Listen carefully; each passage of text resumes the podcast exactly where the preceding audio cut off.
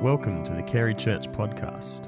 For more information regarding Carey Church, visit www.carey.asn.au. Philistines were assembling at Michmash, I thought, now the Philistines will come down against me at Gilgal, and I have not sought the Lord's favour. So I felt compelled to offer the burnt offering. You've done a foolish thing, Samuel said. You've not kept the command the Lord gave you. If you had, he would have established your kingdom over Israel for all time. But now your kingdom will not endure. The Lord has sought out a man after his own heart and appointed him ruler over his people, because you have not kept the Lord's command. And from 1 Samuel 15 1 to 3. Samuel said to Saul, I am the one the Lord sent to anoint you king over his people Israel. So listen now to the message from the Lord. This is what the Lord Almighty says I will punish the Amalekites for what they did to Israel when they waylaid them as they came up from Egypt.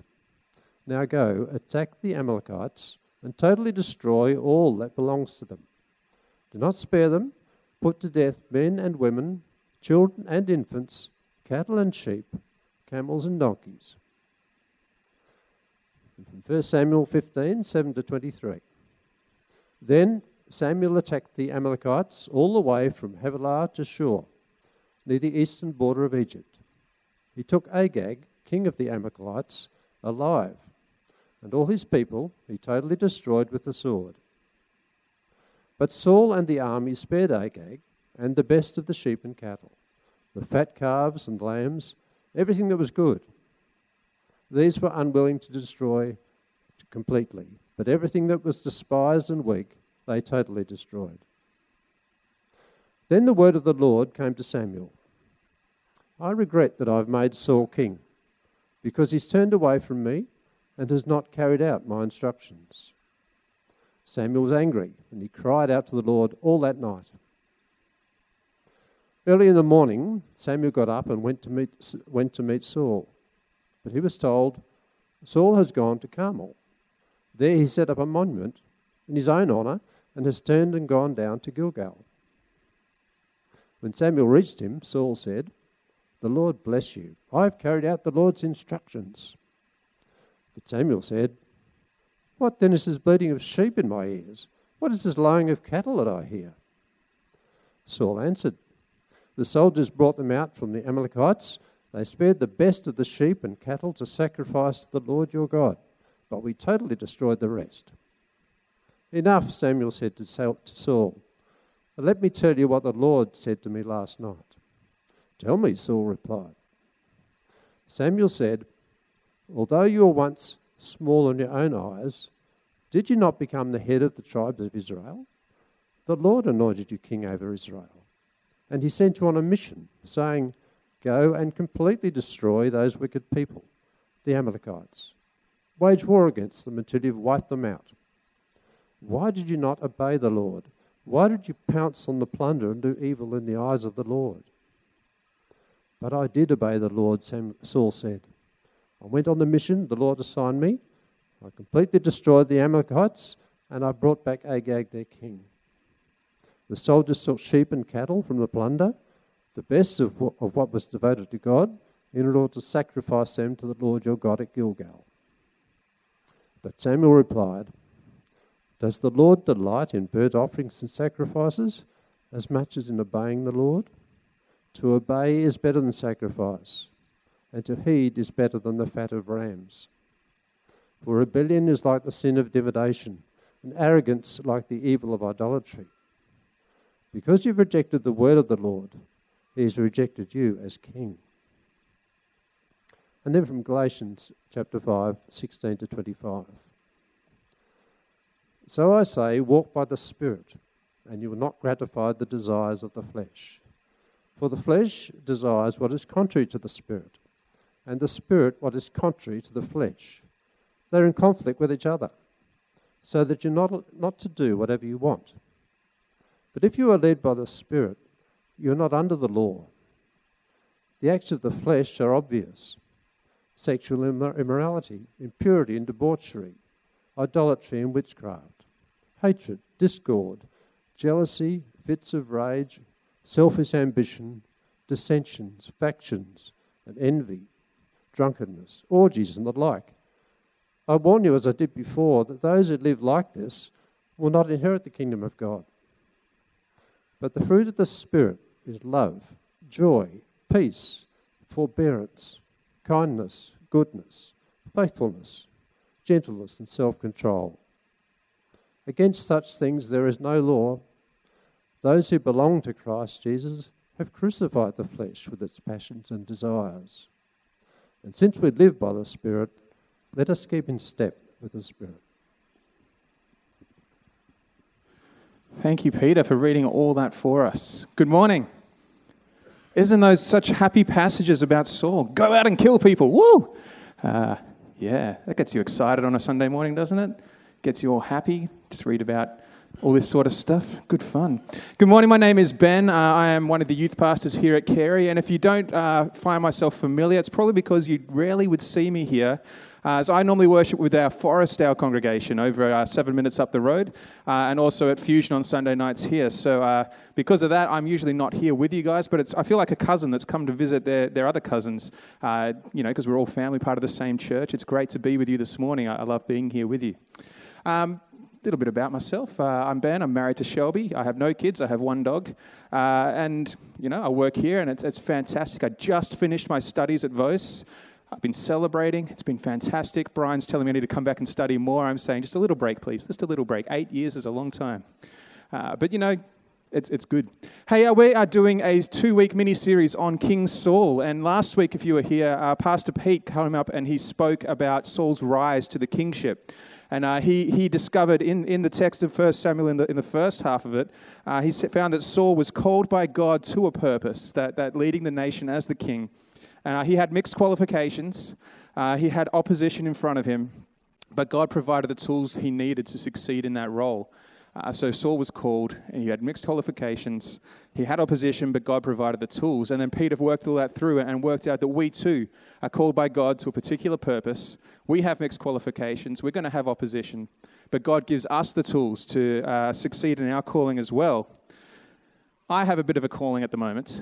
Uh, I, am on a weight loss journey. I, have finally bit the bullet and said, you know what, I've been up and down for a long time. I need to get my health under control. I have gone and I've signed up with Jenny Craig. Now, think what you will of Jenny Craig, but so far this year I've lost 17 kilos, which is great. Thank you. Uh, I don't share that number to get the clap, but uh, I know it could be so much more. Because you see, the, the thing with Jenny Craig is I go in, I hang out with Cheryl. Cheryl's my consultant, and she talks with me, and we, we map out what I'm going to eat for the whole week. It's great. I love structure. I get a chart on my fridge that tells me this afternoon I'm going home, I'm eating a pasta verde with a little bit of tuna. Tonight I get a roast chicken with vegetables. It's like a good treat. Tomorrow I'm going to eat a pie. It's fantastic. You get good food, and I'm losing weight. It's great. And, and the thing is, with Cheryl, I sit down and we sort out okay, you're going to eat this food. This is your exercise plan for the week. Uh, here's what, what's, what's the struggles going to be? What, what's going to come up that's going to maybe distract you from the food? And I'll say, oh, you know, like Wednesday nights, I go and I have dinner with my, my in-laws, and, and he's a fantastic cook, so I have to be really careful how I pick the food off the, off the buffet in the middle of the table onto my plate. Uh, I'll tell her, you know what, I've got youth on Friday night, and we give those guys chips. So I've got to make sure that I'm trying to not take many chips in that. And we just talk about, you know, what are the struggles going to be that week?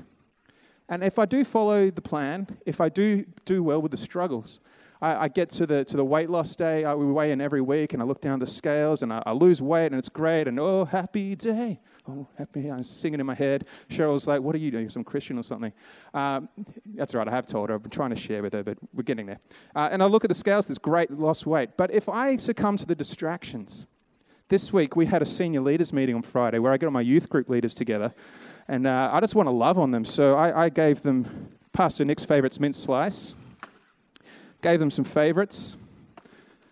We had a chimney out the back, so we were cooking marshmallows. Uh, these are just the leftovers. Can you imagine how much these guys ate? There's a bag of box of Pringles, more marshmallows, a Crunchie. Those distractions, if they stay in my house, there was more yesterday. That meeting was on Friday. I ate all the Maltesers. They were good distractions. They were good distractions. So I'm kind of aware that uh, on Tuesday I'm going to go in to my weight loss consultancy. I'm going to stand on those scales and I'm going to be looking at that number. I'm just going to be singing, I've seen you move. You've gone down before, and I know you can do it again. Come on. Um, you know, it's the old worship pastor in me trying to come out again. I'm auditioning for you, Austin. I know that when I've succumbed to those distractions, my goal isn't actually quite being achieved. When, I, when I'm following what, what Cheryl has set out for me, what Jenny Craig has laid out for me, my goals are achieved really well. When I struggle, often go and try and do it on my own. When I try and when I let that stuff into my house, uh, my goals don't quite get met. Maybe just think on that for a minute. I'll leave those there. They'll distract you while I'm talking. It's good. So last week we saw Saul arise to the kingship. And, and if you've uh, read further in 1 Samuel before and, and you're aware of the kingship history of Israel, you, you'll know that Saul is unfortunately not remembered for maintaining greatness in his reign. He, unfortunately, is kind of looked at sometimes by some people as, you know what, he might have failed a little bit. And we, we just heard in these two stories here, two instances when Samuel, the prophet, said to, said to Saul, you know what, God's decided you're not good enough anymore. You, you are failing as a king. And, and that's really sad for Saul. And, and uh, oh man, it, just breaks my heart a little bit. And there, were things in Saul's life that, that just caused God to say, you know what, I'm not letting you stay as king. I mean, he, he was king until he died, but the kingship was taken from him in terms of God decided to anoint David, and David was going to become the next king. Saul's line was not going to continue, uh, it just disappeared from his family. And so, what I want to try and explore today is what went wrong for Saul. And uh, if we read through that back half of 1 Samuel from about th- chapter 13 onwards, we, we, can see a steady decline in, in his reign and in his life and what's going on. Uh, and perhaps the, the way Saul is represented in here, is, maybe it's because of the way the, the guys who wrote this history book were like, you know what, Saul didn't quite live up. We don't want to record any good things about him. We don't want people to follow him. So maybe they wrote just the bad parts about Saul. Who knows? But even so, that the pattern I've picked up in here the pattern that I'm seeing in, these texts is, is that Saul is repeatedly choosing to follow his own plans, uh, repeatedly not trusting God the way Samuel has told him to trust God. And instead of following God's plans and trusting God to succeed through him, he's trying to do it himself. And, and things just don't quite meet the mark, and stuff doesn't quite work. And so Peter read those two massive passages for us, and uh, let's examine a couple of things in those, see what we can pull out about Saul this morning. That first one was chapter 13. Uh, it shows us Saul becoming impatient and trying to accelerate God's plan, taking matters into his own hands. Because you see, there, was this battle going on. Saul has amassed his army, brought his nation together, unified them as king. And uh, the Philistines, they, they are this nation just next door, and they're starting to impose themselves. They're starting to invade a little bit. There, comes to a point where the, the Philistine army is on one hill, uh, Saul and his army is met at Gilgal, and, and there's going to be a battle. They, they know it's going to happen. Now, Saul, he's very aware of his, of his nation's history. He's very aware of his responsibility. He's very aware that when the Israelites came in and took the land of Canaan, they learned very quickly that it wasn't their military prowess or, or their amazing ability to fight that got them the winning of that land. It was the fact that they trusted in God and God went before them and God won the victory. Nothing they could do, it was God working through them. And so they knew that they needed to seek God's blessing for this battle before they went in. And so Saul, he's getting ready. He sees his armies come together. He sees the Philistines and he's like, all right, we've got to get a blessing on this before we go. Go get Samuel the prophet. Now you might be going, why didn't Saul just pray himself, which he did in the end? But why didn't Saul just, you know, why did he send for Samuel? You've got to remember, uh, back in these days, Saul was anointed as the king, Samuel was anointed as the priest and prophet. And uh, we, we, today have Jesus a great high priest interceding on our behalf, so we have direct access to God ourselves. But for them, uh, you could only get to God through the priests. So he went to get uh, Samuel to come in so that Samuel could intercede on behalf of the army, plead on behalf of the nation that God, would you go before us, defeat the Philistines for us, because we know we can't do this without you. And uh, so Samuel sends word back, yep, come back. I'll come there in a week. Give me seven days and I will be there. Can you imagine how Saul would have felt? I see the army. They're right there. Seven days. And his soldiers are probably feeling that too, because the text says they're starting to walk off, they're, they're, disappearing. And Saul's getting frustrated. He's like, My army is dwindling, it's getting smaller. He's waited seven days now. His army's probably maybe half the size it was. And he's like, Samuel hasn't turned up. We've got to do something. We've got to go fight, but we can't do without the blessing. So he says, Stuff, Samuel, I'm doing it. And he makes a sacrifice, prays to God for the blessing. And as he finishes, Samuel rocks up. And he's furious. And Saul's like, What gives, man? And Samuel's like, No, you've stepped over the mark. You are not the person to make these sacrifices. It's the role of the priest. Don't get in the way. Don't do what you're supposed to be doing. And, and um, it, it's just this idea that, that Saul has, has not actually done something wrong in terms of like he's, he's doing the right thing, waiting for Samuel, but Samuel didn't come, so he's gone, all right, let's, let's try and do this. I'm going to seek God's blessing. I know that's the right thing to do. But what Samuel gets angry about is that wasn't your job, Saul. That wasn't for you to do.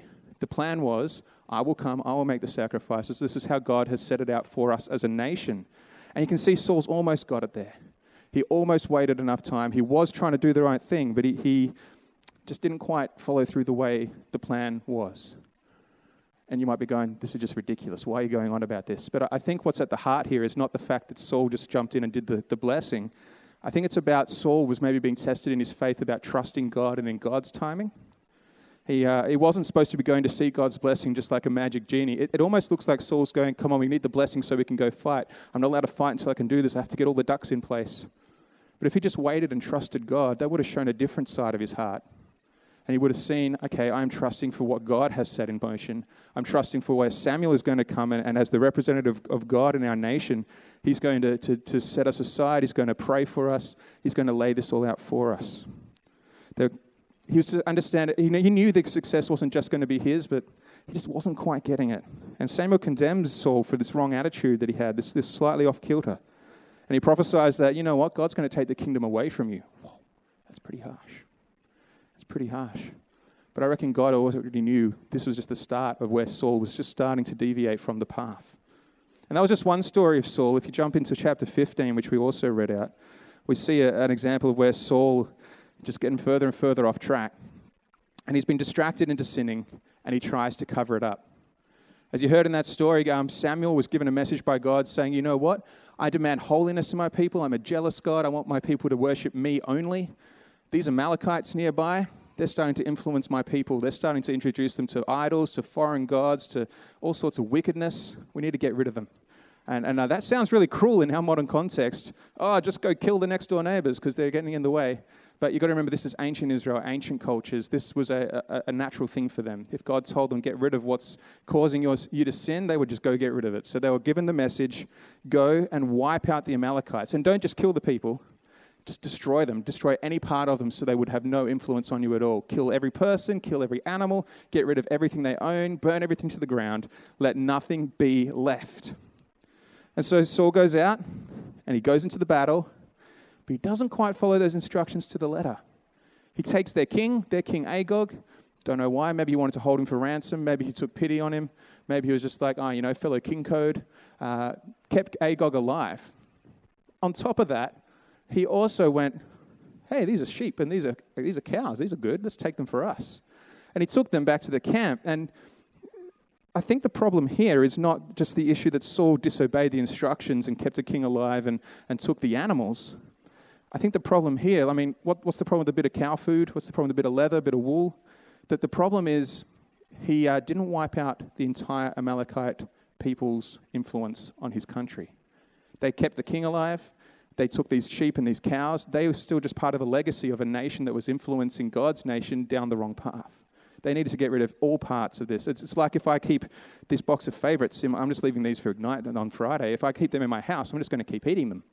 And it's the same for Saul and these people. If they keep these sheep and cattle, it's a reminder of what the Amalekites were teaching them, and it's not going to be put out of their mind. And so Saul come, um, Samuel comes up to Saul and goes, Did you follow the instructions? And Saul's like, Yeah, yeah, I did.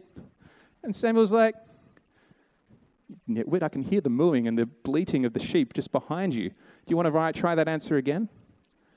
I've got kids at youth group that sometimes will just mess up and do the wrong thing. And uh, there was one time late last year where they decided to break out of the, the boundaries they were supposed to be kept within because we need to keep supervision on them. They went and ran amok somewhere. Got to school on Monday and discovered what they had done. Uh, so we had to go out and try and discipline these young kids. And uh, we worked out who they were and we went up to them and we said, All right, guys, do you want to explain what you did last Friday night, breaking out of the boundaries, doing this stuff? And they're like, No, sir, that wasn't us. What are you talking about? We're like, Yes, you did. No, sir, what are you talking about? Here's the video footage of you doing what you did on Friday night. Do you want to change your story? Ah, yes, sir. It's just, you know, Saul, he's got the evidence right in front of him and he's trying to lie to Samuel and say, Yeah, I did everything I was supposed to do.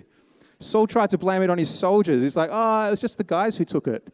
But Samuel knows Saul is responsible for his soldiers. He's like, guys, you're in charge, Saul. You tell your soldiers what they're supposed to be doing. Make sure they're sticking in line.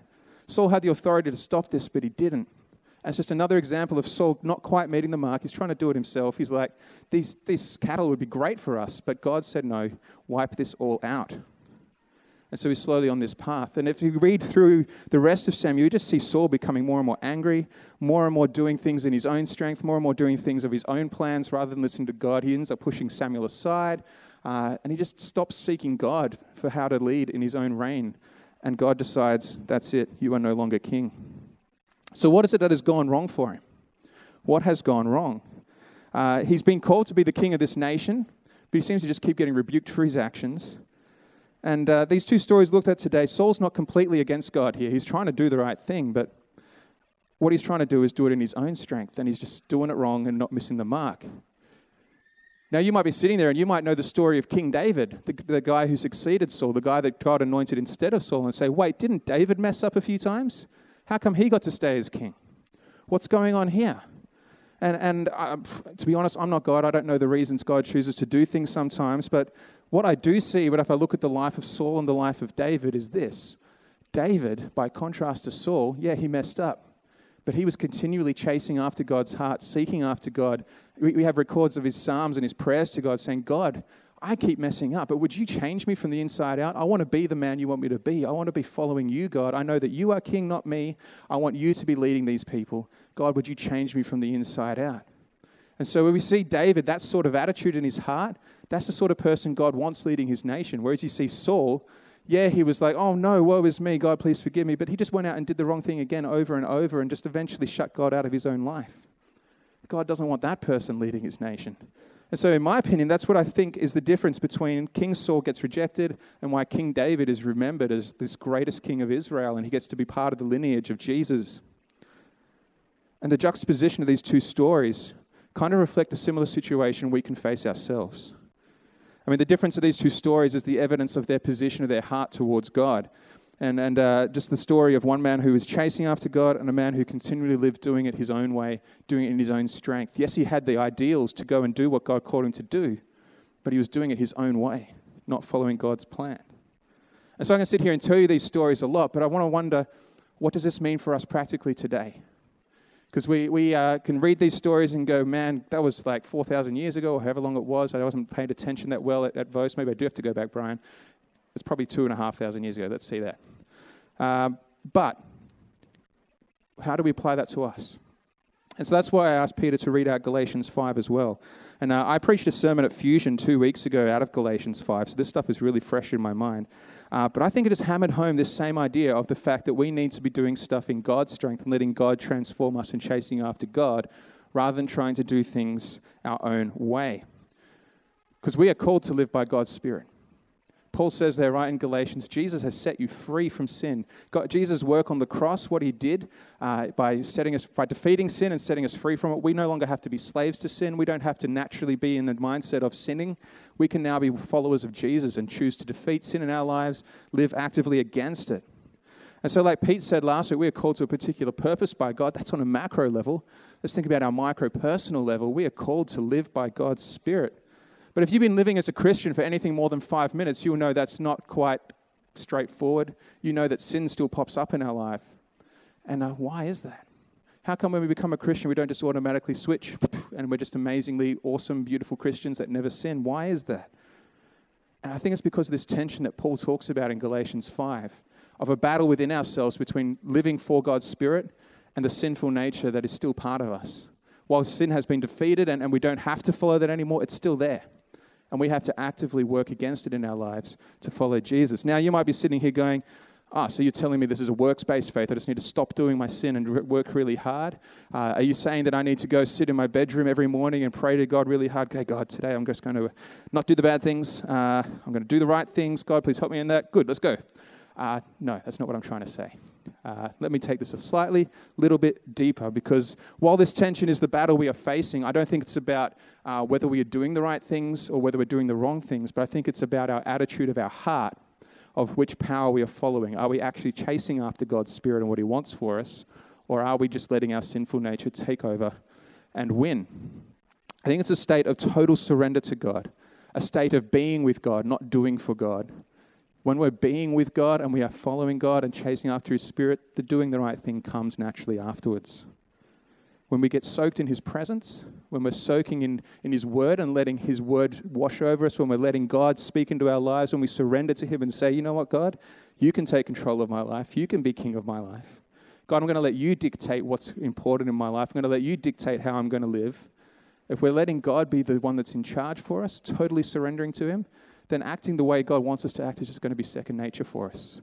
But if I'm on this side going, oh, God tells me I have to do this, have to do this, have to do this, I don't have to not do that, not do that, not do that, that's going to be all about what I can do for God, and it's not actually the way God wants us to work. I, I, don't, I don't think. Let me, let me look at this another way. Surrender, the word I just used there, it's a strong word, giving ourselves over to God's authority. If you think about a nation, who surrenders to another nation. They might have been in battle, and then like Australia surrenders to New Zealand, and New Zealand now uh, is in charge of us. It's not like we go, okay, New Zealand, we've surrendered to you. Uh, you now have your say over us and how we have to use our laws. It's not like we can just suddenly go, ah, but just wait a sec, we're just going to do our own thing over here now. No, New Zealand would have total say over how we live our, our, our lives in this nation. The same way with God, if we say, God, I'm going to totally surrender to you, I'm going to chase after what you say, I'm going to be following your spirit, but just let me go back to my sinful nature over here. I'm just going to play over here for a little bit, God. That's not really total surrender to God, is it? And so, what I'm seeing as I'm examining this passage from Paul and, and having these epiphanies about this is there's distractions in my sinful nature trying to pull me away from keeping my focus on God. So, there's these two powers that we're fight, competing for our attention the Spirit of God, His voice that is speaking to us, and our sinful nature that's trying to distract us from it. And it's easy for us to be trying to be, uh, it's easy for us to get distracted by that sinful nature because it's just present all around us. We live in a fallen, sinful world. And this sinful world has lots of temptations around us. That's why we need to try and get as much of it out of our sight as possible, but at the same time, we still live in it. I still have to live around this stuff to be able to work on my weight loss journey. But my job is to try and keep a focus on my plan so that I can avoid it same way with God. I need to keep listening to His voice. I need to keep listening to God. I need to be continually reading this book, this Bible that He's given me. I need to be spending time praying to God. I need to spend time listening to God as well so that I can hear His voice, hear what He wants to say in my life, so that I can follow the way God wants me to live. But if I get distracted, it almost seems like God's just so far away. And I wonder, where did God go? My dad enjoys telling me a story. Um, you know those times your parents try to gross you out? Uh, and they just tell you like how lovey-dovey they are, or they try and kiss in front of you, and you're like, "Mom, Dad, no, that's not what parents do." I was bought from a stork catalog. Um, my dad likes to tell me a story about when they were first married, my parents, and they owned this car with a bench seat in the front. Uh, if you remember bench seats, they're, they're not two individual seats, but just one bench seat, like a back seat in the front seat. You can fit three people across. And uh, when they had this car, Dad would often be the driver, and he'd sit there with the steering wheel. Mum would get in the passenger seat, slide across, sit right up next to my dad, and they'd be all lovey-dovey, all cute, you know, newlyweds. Oh, isn't that nice? And they'd drive along like that. And they did that quite often. A few months went by. Um, you know, familiarity starts to form. They're getting in the car, and Mum's sitting in the passenger side, and she looks over at my dad and goes, "Do you remember when we first got this car? We used to sit right next to each other, and it was all cute and stuff." Whatever happened? Dad looked down at his steering wheel and he goes, I didn't move. And the thing that this story tells me, I mean, as, as much as it grosses me out because my parents ill, uh, you know, I have moved past that. It's, you know, that was my teenage reaction to that story. But the thing it reminds me of is God doesn't move away from us. It's usually us that moves away from God. We listen to the distractions and we slide across to the other side of the seat. Or sometimes we might try and kick God out of the driver's seat. Maybe sometimes we're like, you know what, God, I can do a better job. Maybe I, am not going to uh, defeat all those uh, sheep and cattle. Maybe I'm just going to take some for myself and put them in the boot. Maybe I'm going to keep some of that around. And it leads me to this comparison that Paul's got here in Galatians. He gives us two lists describing the kind of behavior that we might expect from different ways of living. And he's given these two lists. Uh, one is listing out all the um, four different categories of sins. He's got uh, a whole bunch of them. He's got, what have we got here? Uh, sins taking things to the excess, like sexual sins, religious sins, social sins, drinking sins, taking things um, like way beyond what they should be in our lives, just gratify ourselves, putting things uh, above God in our life as importance. And, uh, and, and I think that if I'm going to sit here and preach to you, all right, these are the wrong things to do, but here's the fruit of the Spirit. This is what we should do. I think that's going to miss the point of what I'm even trying to say, let alone what Paul tries to say. I think what he gives here, not just an example of how we should and shouldn't live, but actually the result of what happens if we're listening to God or if we're letting ourselves be distracted by the sinful nature. And here's why I think this. Paul lists the acts of the sinful nature there in Galatians 5. He says the acts of the sinful nature are doing all these things. But the life that follows the Spirit results in this kind of fruit. And he says, if you're living by the Spirit, the fruit that appears in your life will be this love, joy, peace, long suffering, gentleness, faithfulness, goodness. And there's a difference in language that I noticed there. Fruit sort of suggests to me it's not my responsibility to go out and just start trying to love people because that's going to be in my own strength. But if I'm listening to God and chasing after Him, if I'm letting His Spirit fill me and change me and transform me from the inside out, then as a result of that, the love, the joy, the peace is going to be flowing out of me. And so if I sit back and look, take a, a, step back of my life and look at it objectively and go, all right, how do I know when I, I'm listening to the Spirit? How do I know when I'm being distracted?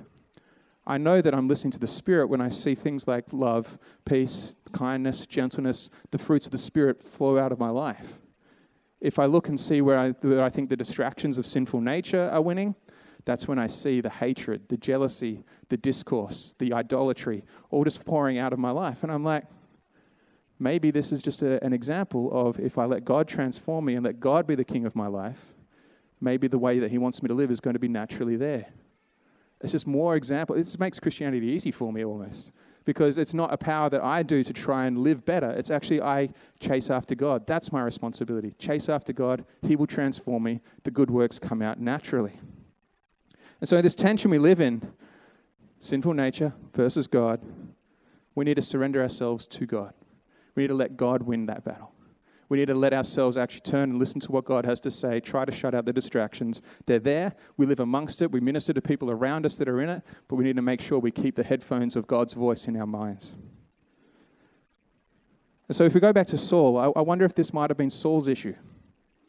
Because he took his eyes off God and placed them on his ambitions as king. I, I wonder if that's what happened. I wonder what his story might have looked like if he had been a man that chased after God's heart like David's did. I wonder what Saul's story might have looked like. Because we can see Saul's life started out uh, with, with, just these small little deviations from God's path, but it, it, festered and it grew to the point where he, he no longer had this, this vision of God's, but it was just all about himself. And he's like, oh man, I know David's going to be king. I'm going to get out and try and kill him so I can stay as king. Uh, he even gets to the point where eventually he's like, you know what, I need to turn and find some higher power. Samuel's dead. I could turn to God, or I could go to a medium and try and get her to call up the dead spirit of Samuel. Let's go that way. Yeah. Can you see how far Saul's gone? He's not even going back to God. He's trying to chase after, you know, Samuel gave me good advice. I'm just going to try and call up his dead spirit. And, and even when that works, he gets rebuked again, and Samuel's like, What the heck are you doing? That's pretty crazy. The same could be said of us. If God's called us to live for Him or called us to a purpose that He wants us, the way He wants us to live or what He wants us to achieve, I think it's going to be far more effective and God's going to be able to do way more in our lives if we are living for Him and living the way He wants us to live, chasing after Him, letting Him fill us, following what He wants us to do, instead of doing it in our own strength and the way we want to do it. We need to let God work through us. We need to let God work through us. I mean, I, I can see many times in my life where I, I see God has put a vision in front of me. I go and try and achieve it, but if I'm doing it myself, it just, you know, it kind of works. It's kind it's kind of there, but it's not really everything it, it could have been. But those times when I actually seek after God and say, God, how would you do this? How would you let me maybe take a step back? And you're still working through me. I still have to go out and do the work that I have to do.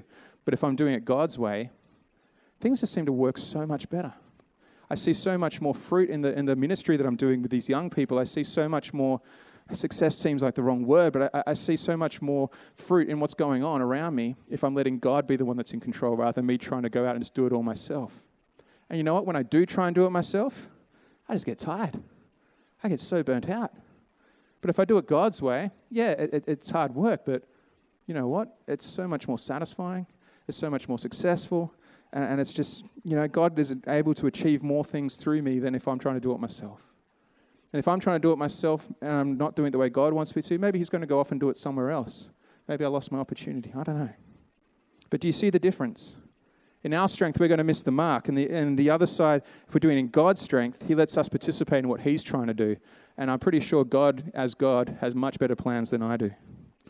So I'm suggesting this morning, let's keep our focus on God. Are you going to be like Saul or are you going to be like David? Are you going to be like Saul, who, who has a purpose and has been called to something by God, but just tries to do it his own way? Or are you going to be like David, who, yes, has been called by God, is trying to do it God's way? Yes, he does stuff up, but in those stuff up moments, he doesn't just run away. He goes, God, take me back. God, transform me, change me, make me into the sort of person you want me to be. Let's just focus ourselves on God's Spirit. Put God in, in control of our lives. Let God's voice be louder than our own so that we might follow Him and live the way God has called us to live. So that we might be able to live out the purpose He has called us to. And so that we can see what God can accomplish through us if we let Him. He's given us His Holy Spirit to empower us, to guide us, and encourage us. He's given us the tools to succeed in this. It's not that hard. It just requires us to actually put aside those distractions and put our focus on God. Let's pray together. God, I want to just thank you so much for your Holy Spirit, that gift that you gave us, so that we could uh, go through this life living the way you want us to live with a, a guidance, with an encouragement, with the empowerment to do what you've called us to do. God, as we consider the things you've called us to do in our own lives, would you help us to keep our focus on you? God, yes, if we do fall away, just help us to come back to you closely. Help us to uh, let you transform us. God, would your Holy Spirit fill each one of us here this morning? And let us see what it means to follow your spirit, to follow your voice, so that as we're transformed by you, we can actually live out the way you called us to live, and that stuff from you would flow out of us. God, help us to continually be filled up by you not let us be distracted, not let us be emptied by ourselves, but to keep our focus on you. I pray this in the name of Jesus. Amen.